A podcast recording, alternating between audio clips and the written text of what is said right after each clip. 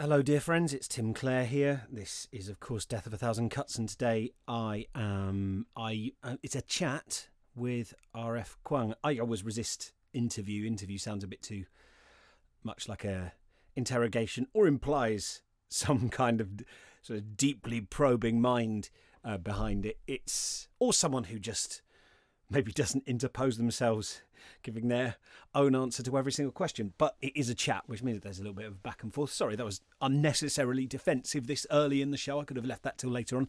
Um, and we talk a little bit about her debut novel, the first in a trilogy called The Poppy War, which is, I mean, she gives her own précis of it, so you'll hear a bit about it in the show, but it's uh, the story of a character called Rin in a kind of alternate version of Song Dynasty China, and yeah, there's different parts of history are kind of like um, mixed together, and there's um there's and there's sort of supernatural powers in there as well, and we just uh, chat about it and about fantasy and about writing and about who gets to write what about what and representation and all sorts of stuff. And it was um, a very uh, useful and useful sounds too sounds a bit clinical. It was really really interesting and fascinating, and I'm really grateful for her to for coming on and chatting about it. If you're listening, well, I mean, if you're listening is a really stupid thing to say, isn't it? Of course, you're you're either it's kind of Pascal's wager situation, isn't it? Either you are listening and you can hear me saying this, or if you're not listening, then you won't hear it anyway. So, what a weird qualification. If you like the show, then some of you will know. I'm not going to. I'm not going to go into this a, a lot in, in, front of every show. I think I'm going to like record one episode and kind of like just blurt out the the full pitch and then and then leave it with just a sentence every time I record the show because otherwise you will grow, dear listener, to hate me, and I don't want that. I'd love us to stay friends. Um, but just just to, to, avail you of the knowledge that uh, my new novel, The Ice House, is available for pre-order in various from various outlets and either in hardback or in ebook. So I would I would love you to pre-order it. Uh, pre-orders, as I've said before, make a huge difference to the book, the book's fate, and to my career if you enjoy this show and you'd like to, and you feel you'd like to support me, but at the same time get something back. Uh, I'm not saying that the main reason you should get this book is because you want to support me in my career. It will do those things, and pre-ordering it is a huge, huge, huge uh, uh, rock on the uh, on the on the balance scales of life. But um, it's also, I think you're going to like it if you like weird fiction. If you don't like weird fiction, then my, it's not for everyone. It's not for everyone. But who knows? You know, you, you, you, I think it's worth a try. But just be aware. I admit it's not for everyone. I write weird stuff, and I that's what I love. That's what I love in my heart. So I've put a link in the show notes of today. I've also put a, a link in the show notes, importantly, to um, R.F. Kuang's uh, novel, The Poppy War. If you, I'm sure, listening to this, your interest is going to be is going to be uh, excited. And if you, yeah, like on my website, timclarepoet.co.uk or in the show notes, there's a link there you can click through and get yourself a copy. Uh, I, you know, I'll I'll leave. Ryan. I won't I won't pitch it to you because her pitch in the show is so extraordinarily good that um I think any any more pitching on my behalf would be um, would only would only would only be uh, painting legs on the snake. So, thank you very much for putting up with me. Uh, it's been a weird old week. It's been a weird old week with many highs and a few lows as well. But we're here at the end of it, and uh, I'm just terribly, terribly happy that I get to do this show. I'm so grateful for your listening, and I am full of admiration and gratitude to RF Kuang for agreeing to be on the show and for sharing her wisdom with us. So, without further ado, I'll hand over to me and her. Hello and welcome to Death of a Thousand Cuts, making you an awesome writer one cut at a time. My name's Tim Clare, and this is a show about writing for writers and about for readers and for people who love stories and for storytellers and anybody who likes reading words on the page, or even if you don't like reading words on the page, perhaps you like listening to audiobooks or even watching movies, you are welcome. And today I am talking to the author R.F. Kuang. Hello, how are you? I'm good. How are you? I'm um I've had a coffee as you can probably tell. So that's why I'm speaking a little bit fast. I had a coffee and there was a donut left over. So I've had a bit of sugar and I've had a bit of caffeine and now and I'm very excited to speak to you as well if I'm honest. I'm very excited and I think those three things are making me a bit much. So I apologize in advance. no worries. So what I want to ask at the beginning is a way sort of into this because there is there's so many things I want to talk about that I'm really, I'm really kind of vibrating with uh, anticipation. But just to sort of to ground us in the discussion that's going to come, I just wanted to ask: When did you first realise that stories were something important to you? Hmm, that's a really difficult question. Um, I guess I can't really pinpoint the time just because I grew up reading. I grew up, you know, being fanatic about Harry Potter and Lord of the Rings and all those genre classics and always being lost in daydreams. So really since like I could read, it was a form of escapism. Um, so I can't really remember a time when stories weren't important to me. Um, there's there's actually a funny story that I like to tell that my family when we first moved to the states, one of the first movies that we watched in English was Star Wars. Um, so I learned a lot of my English from Star Wars, like the scene where um, Vader goes, Luke, I am your father. Like, that's when I realized what the English word for father was.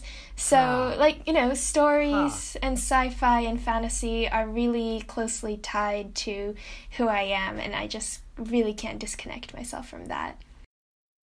Wow. What a, that's incredible. And so, you know, you were watching stories and you were engaging with them and you were uh, learning the language. What was, when did you start making your own stories? Yeah. Um, so, my first stories were also Star Wars fan fiction. Um, I have a really vivid memory of being seven years old and getting like a bunch of sheets of printer paper and then folding them over um, and then stapling them. So they made like a little pamphlet. And to me that was so cool. It was like i had i'd made my own printing press. Um, and then i wrote this like illustrated story of Luke Skywalker. And in this story, he was also seven years old. And, you know, I was writing myself in as his love interest, so we had to be the same age. But somehow he looked like he did in the movies because when I was young, I thought Luke was really hot. Um, so yeah, it was just pages and pages of Zo- Luke like zipping around Tatooine on his um, that floaty uh, that floaty thing that he always rode, and um, like me tagging along and we'd like fight the Tusken Raiders together. Um, so yeah, so I think uh, I started storytelling by inserting myself into stories that I was crazy about because again, um, I get lost in them a lot and daydream, and stories are often more interesting to me than real life. But I guess like once I became sentient, you know, and I'd peg that around uh, high school or college, I realized that the reason I had to do this was because of the a lot of the stories that I loved didn't have space for somebody who looked like me in them. Right, so my brother and I would play act scenes from Attack of the Clones, and they would we'd always feel like, oh, we can't really be any of these characters because they're white uh, there's no one for us to mirror. And the same problem, like when it came time for Halloween, like I could only ever be Mulan or Cho Chang because I didn't look like anybody else in like Harry Potter or you know any of the other Disney movies. And so when I started Shake writing seriously, I wanted to create stories where I fit in and people who look like me fit in. And I think, I mean, that's what the issue of representation boils down to for so many people not to, not to undermine a very serious point, but my daughter's two and she's just started reading. She hasn't watched the Star Wars movies, but she's reading the like weirdly the way into it at the moment for her is the Lego Star Wars illustrated books, but um, the only character she identifies with me is Chewbacca. she keeps pointing at him and saying "Dada." Oh. So um, apparently that's the only character I'm going to get to cosplay is is is is a Wookiee. She she really thinks it's me as well. But then she said that that her mother is um is uh, uh Admiral Ackbar. So I think I got off lightly. wow, that's she wasn't adorable. pleased. Yeah, it is. It is. It is quite sweet. She calls Darth Vader. She refers to him as Scary Man, and she. I don't know where she's got it from, but she'll point to C3PO and I say, Who's that? And she waves her hands up and down and says, Oh no, oh, oh no, oh no. Oh, Um, which is, I'm like, really Yeah, you kind of get it. captures the anxiety that defines 3PO. Yeah, I know. I was like, That's awesome. So, like, that's it's really cool that you started so you so basically you have this thing where you love stories but there's for want of a better word something wrong with them right? There's something or something that isn't quite satisfying you or something that doesn't for you exist in the stuff you love. So how did you start going because that's like quite a daunting thing to go roll up your sleeves and go all right well what i guess if no one else is going to do this then i'm going to do it right? Yeah, um, I, I actually want to push back against the idea that nobody else is doing it, um, because th- it's a really common assumption that when an author of color puts out a work about their culture, they're the first to have done it, and I, I really hate this. Uh, and sometimes it's true, but more oftentimes it's not because it is it erases the work of everybody who came before them and the people they looked up to, and it means that we're constantly restarting uh, our genres as opposed to developing a tradition in which we fit and the people behind us fit. So um, people often say, "Wow, the Poppy War, like the first like." Uh, Chinese epic fantasy written by a Chinese American, and that's like clearly not true. Like Ken Liu's um, uh, Dandelion Dynasty came out like just a few years before the Poppy Wars did, and like did amazingly. Um, and so I when I was writing, I was really lucky in that there had been this whole generation of authors before me. Like Cindy Pon, I think, published the very first y Asian inspired YA fantasy, and she's written a lot publicly about how hard it was for her to get published and get those opportunities because that time that time like there literally were no predecessors. But she forged that path for us, and uh, so many writers I know, so many Asian writers look up to her because of that, because it proved that there's space for us on the bookshelf. So when I started writing, I saw her work being published, and I saw Ken Liu's work doing so well, and that was so inspirational for me to know that even if the path ahead is hard, people do want to hear my stories, and there are people in the publishing industry actively looking to advocate for writers like me. Um, so yeah, it. I'm I'm actually really lucky to be in this generation where all these writers have forged this path for us, and we can sort of just ride on their coattails. Yeah, uh, my apologies. I didn't mean to imply um, that no one had come before you, rather that the media that you had been when you were talking about not being able to cosplay as the different characters, that there was there was something uh, lacking in the uh, balance. But yeah, I you absolutely. I do. I do apologise. I absolutely misspoke in saying you know that you were the anyway the the first um, to do this. Uh, but that's a really and it's a really good point, and you're completely right that so in the way we talk about these things. And I guess, like, you know, part of it is that publishers are always looking for hooks, and so they'll go, "This is the first thing. This is unprecedented." But also, it's a kind of a kind of laziness and ignorance, right? That people just are unfamiliar with anything but a couple of a kind of appointed linchpins of any genre, whether it be literary or science fiction or fantasy. Yeah, it is a frustrating problem where certain works get assigned as, oh, the definitive, like, Chinese fantasy, and this is the only one that we will allow to exist or acknowledge, basically.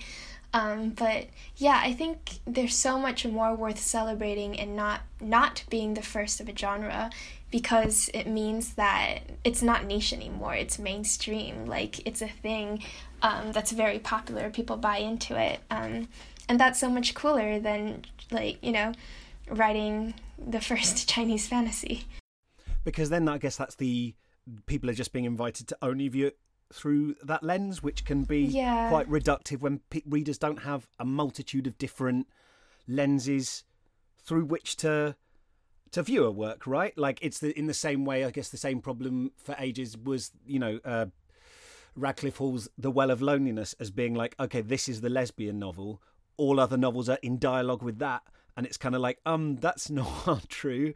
But there was a real, there was a there were, people had a real problem with not making that the the conversation, and I I think it's you know you're I think you're right that it can be really frustrating and reductive to only view novels in those terms and that's what happens when you kind of shrink the canon down yeah exactly you start i mean audiences start seeing chinese stories as uh, the same variations or variations of the same trope but i mean like there is such a diversity of China inspired storylines. Like my work and Fonda Lee's work and Ken Liu's work, they're so different from each other. Um, and it's important for people to realize like the complexity and variety of experiences within one marginalized group because then we aren't reduced to, you know, the same quote unquote diverse storyline. Can you talk a little bit for anyone who sort of isn't familiar with it, uh, what uh, the Poppy War is about? Sure. So my two sentence pitch is always it's basically Avatar the Last Airbender if Azula was the main character and everybody was on drugs. that's that's quite that's quite a pitch. I guess okay, I'm just like now mentally reframing the story through that new lens and yeah, all right. Yeah. Um how did you how did you come to how did you come to be writing? Because it's especially with something that has a an epic scope, right? It it it always seems to me like trying to reverse engineer it. It's such a huge undertaking. So, what what what were the first sparks that led to you writing this? Um, that's kind of hard to say because the Poppy War is really a combination of all the stories that I grew up with, the stories I loved, and the stories my family told me. Um, but I mean, I decided to write it when I took a gap year between my sophomore and junior years.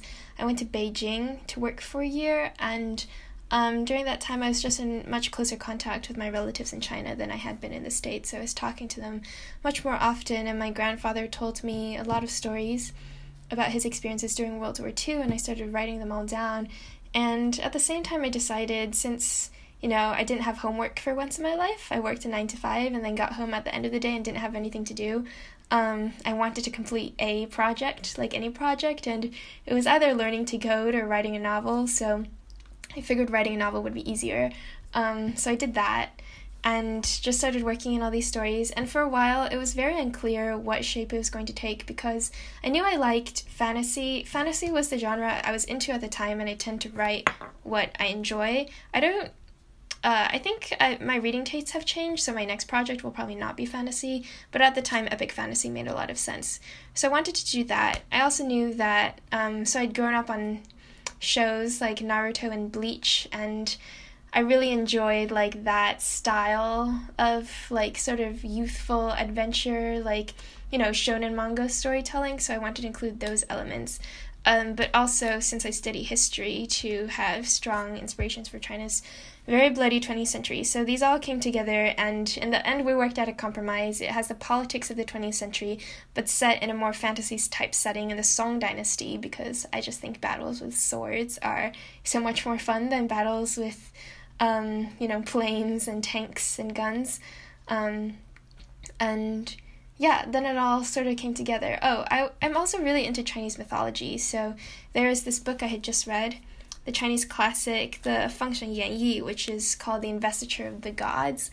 Uh, in English, and it's just this really trippy saga of this huge epic war between uh, human factions and the gods who get involved, and it's really disorganized, and characters die and then show up again later, totally alive and fine.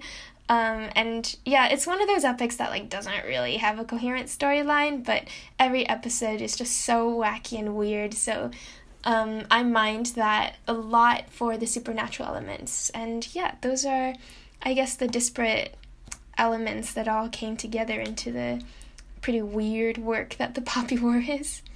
I'm so glad. I'm so glad you said that because when I was reading, I was like going, "Oh, this has got elements of kind of like a high high school sports manga. Like, yeah. With, with the kind of like different, uh, with the different characters and the kind of and the kind of like bully turning up and and just this kind of like format of things you know we know that there's like these tests coming up and um i was getting a lot of the pleasures of that shape um seemed uh, really f- familiar to me, and I'm really glad you said that because I um, thought, oh, this just shows that I, I, I need to sort of uh, have more highbrow reading tastes. That this is where my mind's going to. Um, but it's great that that is that's one of your influences because I really felt that in it.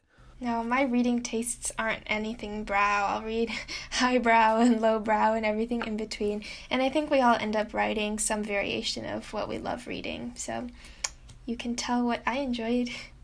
Yeah, well, you, me too, right? That was, I was like, oh, great. I was like glancing nervously over at my copies of like My Hero Academia and going, oh wow, okay, yeah, fair enough. Um, I really enjoyed it. So, can you talk a little bit about um, uh, the protagonist, uh, Rin, and a little bit about the story behind that? Because I'm I'm really really interested in um, the journey that you're taking us on in this book. Yeah, so basically, her character is an exploration into how somebody um, basically goes over to the dark side. Uh, when I was writing The Poppy War, I was reading a lot of biographies of Mao Zedong, and I kept asking, how does somebody go from, you know, backwater peasant nobody to this genocidal megalomaniac?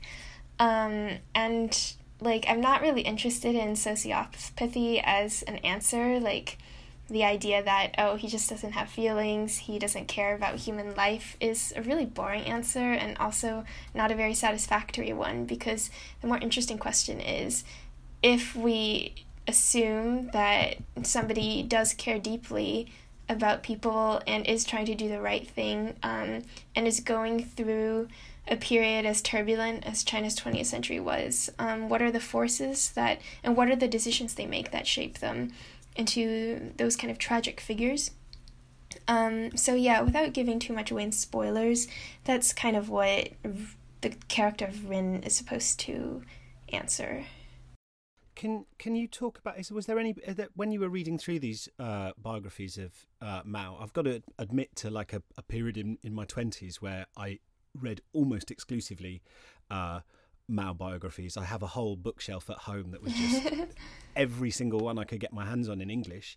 Um, is, was there any particular when you were doing the research or when you were reading these biographies? Was there any particular moments that you read that started to give you an answer to that, or particularly striking scenes that you thought uh, that? Because I know what you mean about, you know, you're looking for something that feels poetically true and also dramatically satisfying because if someone is the same person at the beginning that they are at the end then we haven't gone on a journey with them um my take on mao is that he actually wasn't just an awful person um which is yeah i mean it there it, definitely not trying to lionize him or rehabilitate him in any way and i think that rin's trajectory uh, differs hugely in a lot of places because she's she's also a woman, right? And she's also much younger than Mao was when he rose to power. So she's facing a lot of obstacles that he never did. And I also think that deep down Rin is a better person.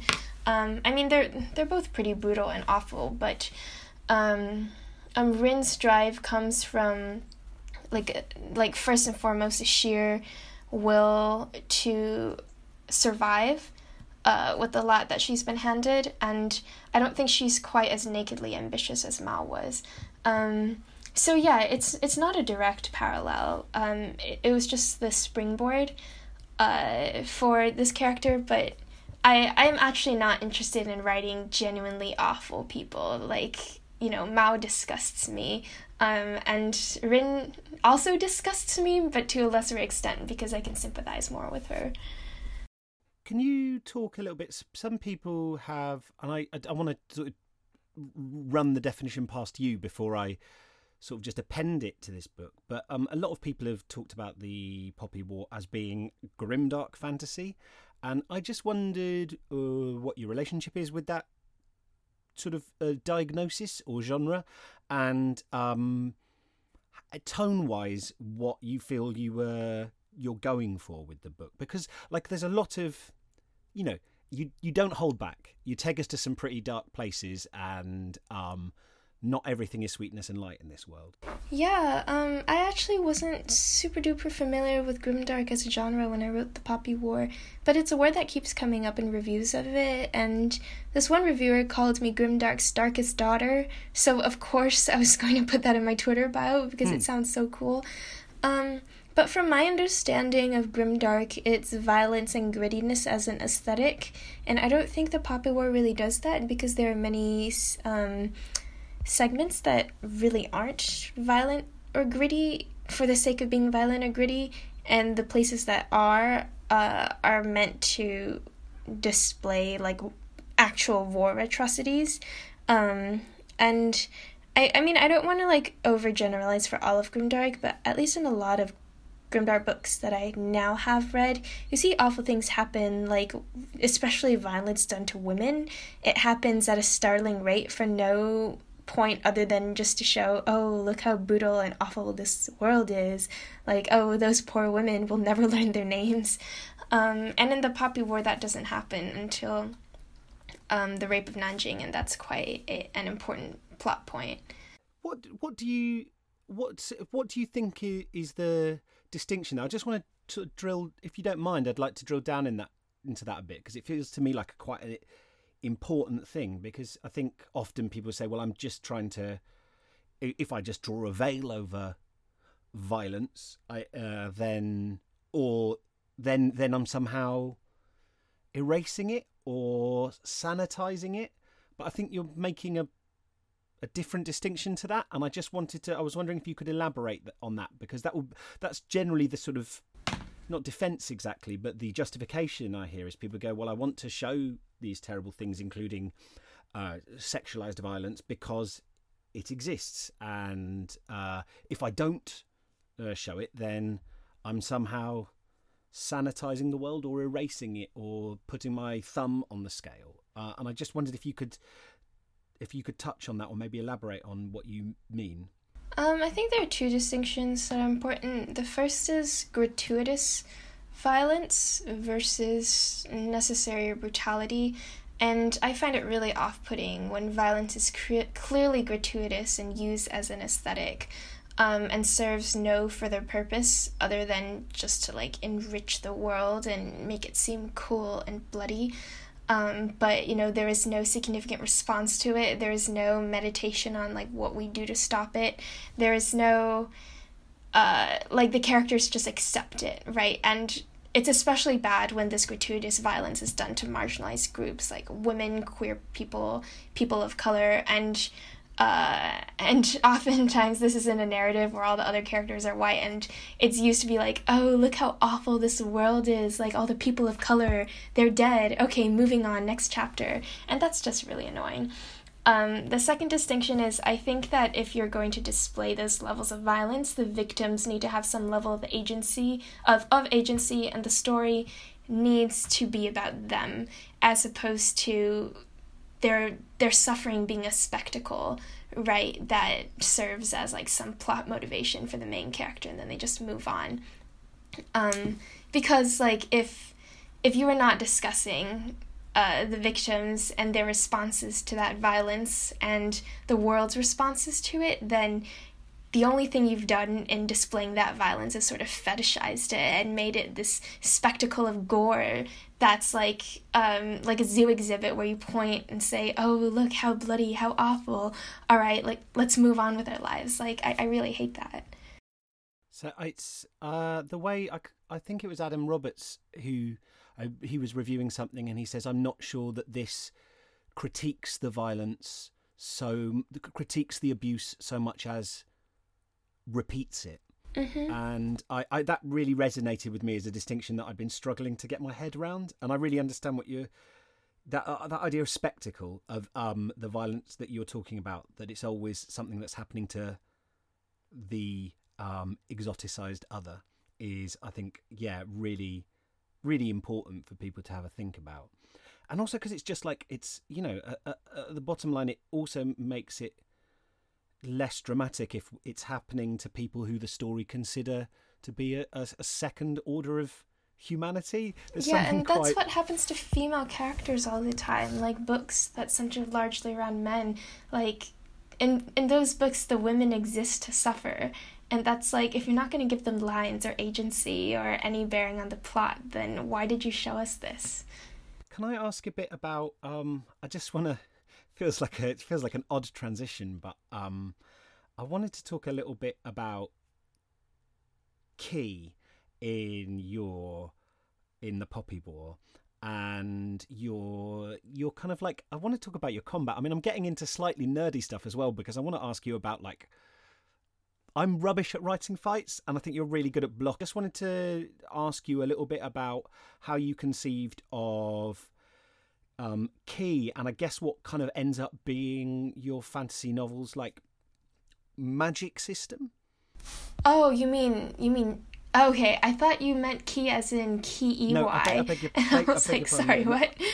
Um, yeah, yeah. No, I, I understand. Um, yeah, I mean, actually, so the part of the magic system that deals with psychedelics and uh, drugs and, you know, accessing the God through your mind, in your mind, um, is like it draws on real religious traditions, like real traditions of shamanism um, throughout Asia that have been practiced for thousands of years. So, um, guilty historian, I just rob history. Um, but everything else is sort of a syncretic mix of Taoism and then classic, like very tropey Chinese kung fu, like wuxia tropes of like qi or qi in the proper Chinese as this energy life force that you could learn how to channel. Um, so it none of it is actually anything new. I think it was just a new way to package it. And can you talk a little bit about because you've got some like great training scenes where people are like facing off against each other. Can you talk a little bit about how you go about writing and because we talked about um, gratuitous violence uh, and you have you know you have sort of various uh, fight scenes in it and i just wondered if you could uh, talk a bit or reflect a bit on how you how you work to make a fight scene one like just basically comprehensible. I often really struggle with this. It's it's I think it's surprisingly difficult, and I get a lot of messages from writers about this to describe two human beings moving in space in relative to one another, and to let the reader see that. Um, but also how you um, keep those scenes sort of interesting, because it is possible to write incredibly boring fight scenes. Yeah. um, hmm. I think okay, so the first caveat is that I think fight scenes as they're stylized in fantasy novels are just like so unrealistic and they have to be unrealistic to be interesting because real fights they're over in seconds, right? It's just a brief exchange of blows and then somebody gets stabbed and that's it. Um, but but you know, as readers, we're not really interested in that. We want to see like a long back and forth. And I actually take my cue from um, a lot of manga fight scenes where uh, they're actually like um, they're mocked because they do it to such an exaggerated extent. Where the fight scene and the blows are all reflections of the characters and their values, right? So it's this constant back and forth where it's like one character briefly has the upper hand, and then there's like this deep philosophical reason why they had the upper hand, and then the other character gives a long speech about, you know, their opposing views on life, and then like deals another blow, and it's just like it's both a debate and a clash of personalities and a fight at the same time. And obviously, if you do it like they do in manga, it gets, you know, it's it becomes just a mockery of itself. Um, and you shouldn't do it that way. But um, I do conceive of fight scenes as not just you know pure physical interactions, but also like every every blow that lands and every you know twist or the flipping of advantages has to do with something I can trace back to the characters themselves and the way they see the world, and maybe not in that explicit terms, and maybe it's a lot more subtle than that, but, you know, if Rin throws a punch, like there's a reason why she was throwing that punch. There's a reason why she was positioned to do it and trained to do it, and the reason why she she attacked first. Um, and I think that's how you make fight scenes more interesting than uh, an accurate depiction of them when play out. I think that that's. I think it, and I think it's it's a it, it's definitely an ideological position to for people to say, well, a fight scene, scene pure realism is the only correct way to represent human life in fiction and to represent fight scenes. You know, a lot of these things are stylized. It's not like the reader doesn't doesn't know that, but there's a kind of wonderful uh, kind of metaphorical kind of psychomachia there, where, like you say, these characters have got a position, the type of blow that they're landing is you know whether they do kind of go for a low blow or a kind of or, or some or, or yeah. they block. I, I feel that, that really comes across and it's kind of yeah it, there's a kind of ballet. It's like we want to see we want to see not just the clash of like their years of fight training but also the clash of everything that these characters stand for and believe in like and we want to see that uh, like in metaphor and represented through the blows. So that's yeah, those are all the considerations you have to balance while writing a fight scene. And then once you realize that, you sort of have to throw the idea of a realistic fight out the window. So one question I I, I wanted to ask uh, because I have lots you know lots of listeners. I'm a fantasy author myself. I'm completely on board the uh, the fantasy uh, wagon. I, I, I love it to bits. Um, and a question I've often been asked, and so I want to pose it to you. And I realise by saying I've been asked by other people, I'm um, inserting a third imaginary adversary to blame for this question. But um, you know, you said you were interested in Chinese history and Song Dynasty, but also mid 20th century history. And I often get asked, you know, why don't you just write a historical novel? Why do you have to bring in these fantasy elements, why don't you just eh, grapple with the actual history rather than muddying the waters in this way? I wonder. I mean, I would normally phrase it slightly less, slightly less um, accusatory than that. But do why why fantasy and why why not just engage with the history as it's known? Um, because fantasy allows us to envision alternate realities, and like we can't I mean, if we're talking about literature for the sake of social progress, right, you sort of can't imagine. Uh, you have to be able to imagine alternate worlds and alternate realities in order to live in a way that's different from how we live now. Um, so that's like my very philosophical response. But also, I mean, this moral imagination thing for me is really interesting uh, and important because if we're just talking about historical fantasies uh, or historical fictions, right? These are fictions in which marginalized groups don't have agency and um, are just being brutally oppressed at like every period in history. And I think it's really important to construct alternate liberatory histories uh, where those things didn't happen. Um, just so, and which is not like some sort of like counterfactual wish fulfillment, but to be able to envision us in spaces where we have power and in which we weren't being dominated, in which we get to make all of our own choices, like being able to like envision all of that is important for how we move forward in the future and it's important for young readers um, to see themselves represented in narratives like that.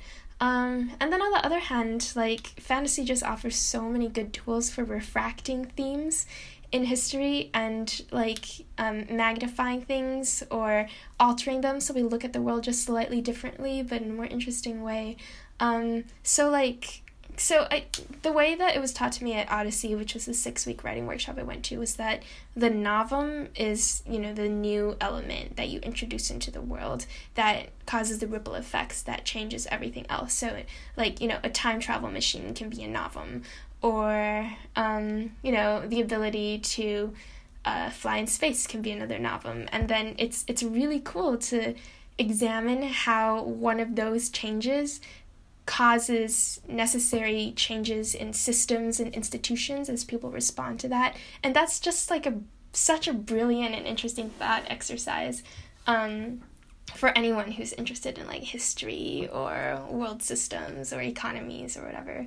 I, that that idea of yeah the this kind of one drop that you put in and then see the ripple effects i really like that idea that there's something kind of inherent, inherently like liberating or uh, it's like a really interesting moral exercise. Was that a P.B. Shelley quote or something? It, uh, imagination is the uh, something about uh, the key tool of morality is the imagination or something. I'm mangling the quote out of all recognition, but um, that idea that it stops. There's you know a lot of official stories will present history or elements of history as a kind of as an in, uh, as an inevitability and um, as the only way things could have gone, and often presenting it as inevitable for their own reasons, right? So, by you introducing these fantasy elements and by you reimagining it and having that liberation, you're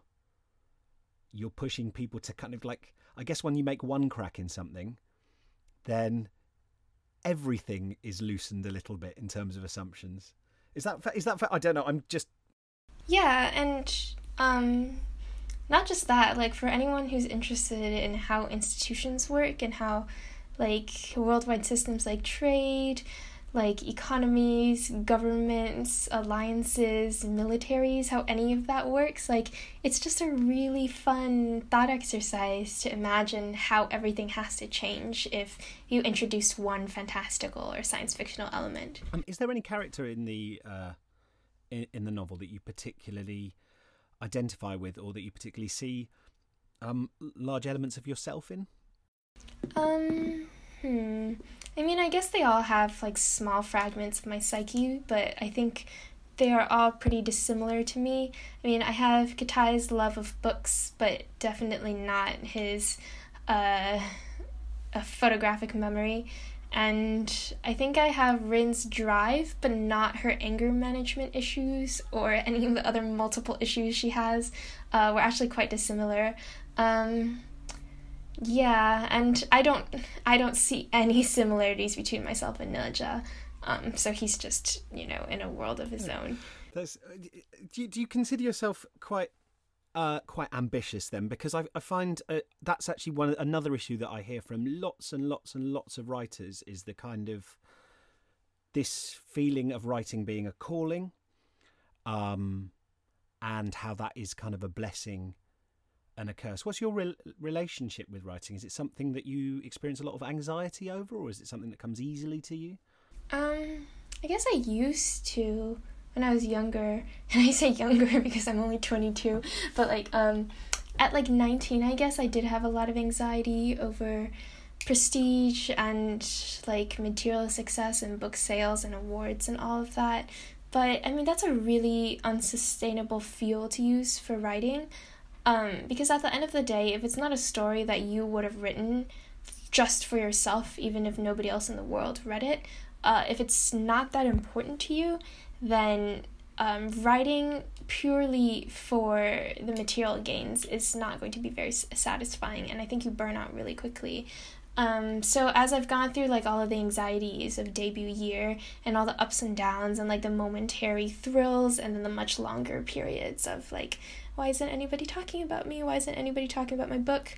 Um, and also like having two other books under contract that I had to write, I realized like I had to search for the deeper um, drive within me, which is just to create good work, and that has nothing to do with the outside perception um, of how the work is received. It's just, am I making something that I'm proud of? Like, and as long as that's true, like as long as that exercise is true, and the act of writing itself still feels really good then um, then I think you'll be fine. But yeah, definitely I had to grow out of the writing purely out of ambition phase very quickly. Um, can you talk a little bit about writing a a series? Because again, this is something that I think uh, science fiction and fantasy writers can particularly speak to particularly well in a way that um, a lot of literary fiction writers don't get the challenge of uh, writing linked books where they're continuing a character or continuing a world and I just uh, I wanted to ask. Uh, I, you know, I, I I know or I assume that you're not finished yet, but um, how has that been for you? That process of taking a world, finishing uh, it being out in the world, read by people, and yet it's still a world that you're in and you're writing and you're continuing. Yeah. Um, so the good thing was that I knew exactly how the trilogy was going to end um, before I finished writing the first book. I actually didn't really want to write the first book because it just felt like a prologue to the much cooler stuff that I actually did want to write about. So I knew exactly what was going to happen to every single character, and just like I had a clear uh, and outlined plot structure for the entire story. So hearing people's receptions to various characters and like their um, their con- like their plots conspiracies Uh, thankfully, hasn't really made a difference because I'm just like, eh, that's cool. That's not happening. Sorry. Um, and I know a lot of authors, if they don't have a clear idea of where the story's going, like will buckle under that pressure. And I I had like two years between when the Poppy Wars sold and when it finally came out to just work on the rest of the trilogy. So it's in quite like defined stage now. Um, and I mean, I don't really read rev- reviews. I only read the ones that are flagged to me by my agent or publicist, and those are like the really nice ones. Um, just because, like, at the end of the day, it doesn't like really matter to me what people say because it's not going to change how I write and it's only going to mess with my mind to think about like some random stranger's thoughts on how I should be writing differently. Um, and the only people whose input I need to listen to on how I should write are my agent and my editorial team because they're professionals and that's what they do. Um, so yeah, I just try to not let that enter my headspace at all. And the solution to that is just not to look at reviews. That's. do you not? I mean, I'm really interested that you say because do you not find I found that the, I mean, I, I have to say you are your mental forti- fortitude is light years ahead of mine because I find actually that kind reviews or nice reviews are the ones that have blocked me the most because I hear them and I go, oh my god, this person's going to be so let down when they hear, read the next thing, and I feel like I've got somebody who I'm responsible for. Whereas if someone says, oh, I thought this was ridiculous. I'm like, well, you I don't have to worry about you because you're not going to read the next one if you didn't like this one. Uh, can you give any advice for like people listening? And this is me. This is when I say, can you give anyone advice? I'm also asking for myself. Uh, how you've kind of like developed this kind of like this uh, sort of yeah emotional fortitude because I think that's really admirable admirable and you're actually one of the f- one of very few writers I've spoken to on this show so far who seems to have um, to to have actually got that in hand and be managing it. A, a lot of us are um, deeply broken individuals. I just wondered if you, I'm not asking for a therapy session, but just like a, you assume I'm not a deeply broken individual? well, individual. certainly not in the way you relate um, to your work. It seems like you've got an incredibly healthy attitude, and I was just wondering um, how how how you cracked that so so early in your writing career and whether you've got any because also the second novel is normally where people come unstuck right? Again and again and again the writers i speak to. Second novel oh, is God, where they're just yeah. going they're quietly dying inside because they thought they'd they're kind of like you know what? It reminded me of when rin you know gets into this prestigious college and goes oh my god this is just the beginning. Now the level that i'm playing at is so much higher that's ex- that's. I was like, oh, this is being published. I mean, of course, we see ourselves in characters. Yeah. I just wondered how, or some things you've done, any advice you might have for writers listening on how they can kind of cultivate that, not to put you on a pedestal, but how they can cultivate that slightly more um, healthy relationship to how they think about their work and their creativity. Yeah. Um. So I've I've had conversations about this with my best friend Farah a lot. Um, and something I keep coming back to is realizing that I'm always growing as a writer, and there's always a higher bar to be set, and always something you can be doing better with your prose. So I try to read like one good book every week and write down all the things I can learn from it. Um, and I also try to remind myself like the Poppy War should be the worst book that I ever write um, because ideally every next book should be better, right? And I think there's this perception that we learn how to write and then we're stuck with the same set of tools and the quality of those tools, and that's totally not true. Like the way you learn to write well enough to get published in the first place is by reading a lot of books and thinking about what those books did well and trying to emulate those authors and taking writing courses or reading books on craft. And it's not like all of that just stops when your first book comes out or when you finish your first manuscript. Like, whatever happens after that project, you still have so much room to grow.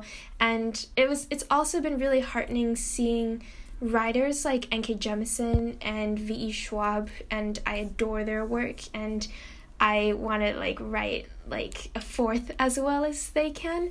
Um, but there's also like a clear trajectory in their careers where, um, and both of them have written about this, so it's not like some you know industry secret where their first few books did fine, but they weren't like you know smashing bestsellers, and then they kept writing and improving and writing better books. So between like uh, N.K. Jemisin's The Hundred Thousand Kingdoms, which I read first, and the fifth season, I think there's such a massive difference in quality.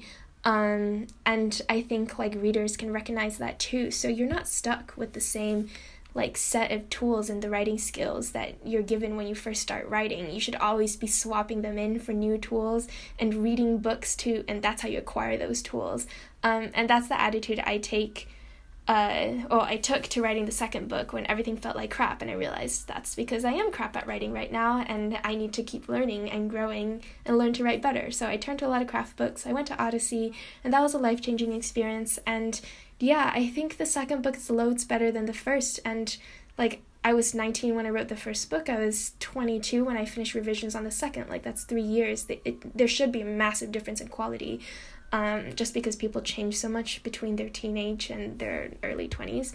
Um, and yeah, if you think about it that way, like, writing your skills are always something that can be improved then you never get stuck and you never get frustrated with your work or the pressures because that just means there's more room to grow and you, if you ever like feel satisfied with your own work then you should go i don't know like one thing i do is go like buy up all the past winners of the Hugos or the National Book Awards or the Pulitzer or whichever award award I'm obsessed with that day, and then like read a book that blows my mind and realizes I don't know, makes me realize that I don't know how to write, and then like dissect it and um, pull it apart and see what that author did well and what I can learn from them. I'm I just assume that at this point I won't, but I, I just assume that I uh, edited in a uh, uh, an applause sound effect. Um, I just, yeah, I just want to underline how um, amazingly insightful and, um, and wise all of that is. I really just think that is such balm for people to hear this kind of growth mindset that you've got, that you kind of keep learning, because it's exciting then, and it makes it a journey. And, and you, it sounds like you've switched your focus to to process and to growth, and those yeah. two things are things you've kind of got control over in a way that you don't over sales yeah, that's part of the that's part of the reason why I don't really care about reviews so much. Like I've seen bad reviews, but they they sort of lost their sting because now I see it as I produce a book, I put it out in the world, and then I really just immediately forget about it. Um, because that was something that I wrote. I felt proud of it. That was the best I could do at that stage of my writing career. And like now it's time to look ahead into the future and write the next thing better, um, whatever it may be. Um, and I, I hope that I always just get better and better with each book and that I don't regress. Fingers crossed, knock on wood. Um, but yeah, that is the goal to not ever rest on my laurels or get obsessed with how a current project is doing, but you know, like I have no control over that anymore. So it's time to work on the next thing. Can you just very quickly? I just want to just you mentioned going to Odyssey and it's a life changing experience, and I was like, oh, that sounds that's cool. But it's just occurred it's occurred to me that a lot of listeners might not know what we're talking about. Would you be able to just explain that? Because it seems like that was fairly pivotal for you, and six weeks is also like that's a long that's a long time. People go on like five day writing retreats and. So you went and did this thing for six weeks. Can you talk? Would you be able to talk about that a little bit? Yeah, I'm happy to advertise Odyssey anytime. They don't pay me for this. I just really, really believe in Odyssey. Um, it is a six week uh, speculative fiction writing course um, that focuses on short stories, but I went and was like, I'm never going to write a short story. I don't understand them and I don't like them, and I would like to just work on novels. And Jean said, fine. Um, Jean Cavelos is. Um, the instructor Odyssey. So Odyssey is different from the Clarions, which are the other really prestigious writing workshops, in that we have the same instructor Jean for the whole six weeks, and she used to be an editor at Doubleday, I believe, and then uh, recently stopped working as an editor and now just teaches writing. Um, and she's basically the Gandalf of writing. Like she knows more about plot and character and editing and craft than anybody I've ever encountered, and she's very tough love. Like she tells you all the things you do wrong, but then builds you up um, in the most useful possible way. And it's just like what I learned in six weeks is mind blowing. Like I attribute everything I know now about writing to Jean. Um, and yeah, I mean, six weeks is a pretty big time commitment. Um, so it's not an option available to everybody. I did like sell the trilogy before I went to Odyssey, so um, it's definitely not something that's necessary. But if you like do have the privilege to go to a writing workshop, then I highly, highly recommend it. Wow, I love here. It's one of my favorite things is talking to writers when they talk about like an important mentor figure in their lives, somebody who, you know, it, it's it's interesting to me how many people have got someone or several people who are like pivotal to them, and the Gandalf of. Uh, creative r- writing is just a what a wonderful title to bestow upon someone it's not an exaggeration. Like she is that good. That's so cool. No, I'm just I, I absolutely believe you. It's just it's such a wonderful thing to uh, hear hear about somebody. I was wondering if you um for people who are listening who uh, want to write themselves or are working on something, um, I'm wondering if you've got any. You know, I hesitate to use the word uh, tips because it sounds a bit reductive, but uh, have there been any particular insights that um, have marked sort of like changes for you or steps up or little sort of uh, epiphanies that you think might be useful for uh, anyone listening who's working on a novel to share some kind of like moment where you went oh oh um yeah so one thing i'm uh, big on right now is just reading as a solution to like everything. Like I found that every time I get writer's block, if I just read a good book, it doesn't matter what genre, like any good book, it always snaps me out of it. Um, and I think this works on a couple of levels. The first is that just reading good writing makes you want to like starts the creative gears in your brain working again and you start thinking about like how you could emulate that good writing but also like so i was stuck um, on this sequence in the act, the first act of book three, but then I was reading Fonda Lee's Jade City, and so I was really stuck on the pacing and the transition between these two scenes. And then something very similar happened uh, in the second act of Jade City, and that was like a eureka moment. And I was like, oh my gosh, like that's how I should do it. So it's not like I stole like the plot of Jade City, but I did steal like that transition and um, basically yeah, like the pacing blocks that she used for that. And I was like, that's exactly how it should feel. Because when you're just writing your own stuff, you get so caught up in um, your own words that you forget like what good stories are supposed to feel like, I think. And if you just read a little bit, it'll, it'll remind you and also bring fresh techniques to your own work. Um, so yeah, that's like my uh, one size fits all remedy to like all writing problems. Like if you're stuck on something, just go read a good example That's, of it. yeah, I helps. think it's it's so important for people to hear that, and I absolutely what you're saying about you know spotting like someone do a good move, you know, as a as a story shape, and especially like how to get out of a scene. I struggle with that so much, and actually yeah. forget that your shelves are covered in books and you just take them down and go, I've got actual examples of how people end scenes. Should we look at a scene? It's such a, it's such weird how you yeah. overlook that as a strategy to look how people have done it. Yeah, and then you have an excuse to read good books, and that's always fun. yeah, that's fantastic. It's yeah, and I think people get scared. Oh, I'm going to read something, and I might end up it be too similar to what I'm doing, and I'll get influenced. But it's good to be influenced by good yeah. books, right? Yeah. Yeah, I used to have that fear too. I used to like there was a six month period where I just couldn't read any contemporary sci-fi fantasy, because um, it would just like mess with my mind too much. Like knowing all of my contemporaries, like people I was friends with, like knowing how good they were at writing would really like discourage me. But now it's the opposite. Like I read to get encouraged by the good work that everybody around me is producing uh, first of all, thank you so much for um, giving up your time to um, talk to me. It's been, I always kind of come away from these talks really sort of buzzing, but like slightly lightheaded as I feel like all these genuine, I'm not joking, all these insights are now going to take a while to percolate and I'll probably have like really gnarly dreams for two days and then I'll have like assimilated all this new information and insight. So thank you for that. Um, the, f- the final thing I sort of wanted to ask, and I do ask it to all authors of whatever genre is. I just wondered if you could talk a bit about what you see the state of the is a big question but where you see the state of the genre like um, fantasy at the moment and where you see it going. I think we're in a really cool era of sci-fi fantasy right now. Um, I think the genre is more diverse and exciting and innovative than it's ever been.